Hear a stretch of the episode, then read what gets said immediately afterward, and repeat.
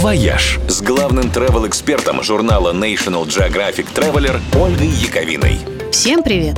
Пока возможностью путешествовать по миру могут пользоваться только грузоперевозчики, но зато рынок виртуального туризма развивается невиданными темпами.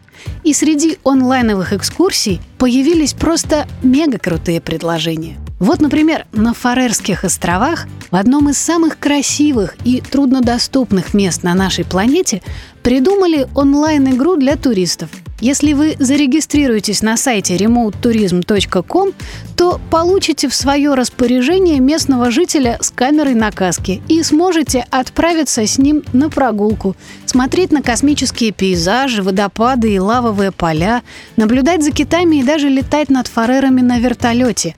А при помощи виртуального джойстика можно крутить вашего гида направо, налево, просить его вернуться назад и даже подпрыгнуть.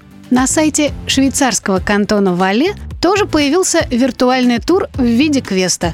Причем показавших лучший результат ждут призы, среди которых и вполне реальное путешествие в Швейцарию после окончания карантина. А Иордания запустила на платформе Google Maps виртуальные туры по древнему городу Петра, которые проводит лично иорданская королева, ранее Аль-Абдулла. По американскому Белому дому тоже можно виртуально погулять в компании с Мишель Обамой. А американская компания по продаже недвижимости REH создала целую коллекцию 3D-туров по домам знаменитостей.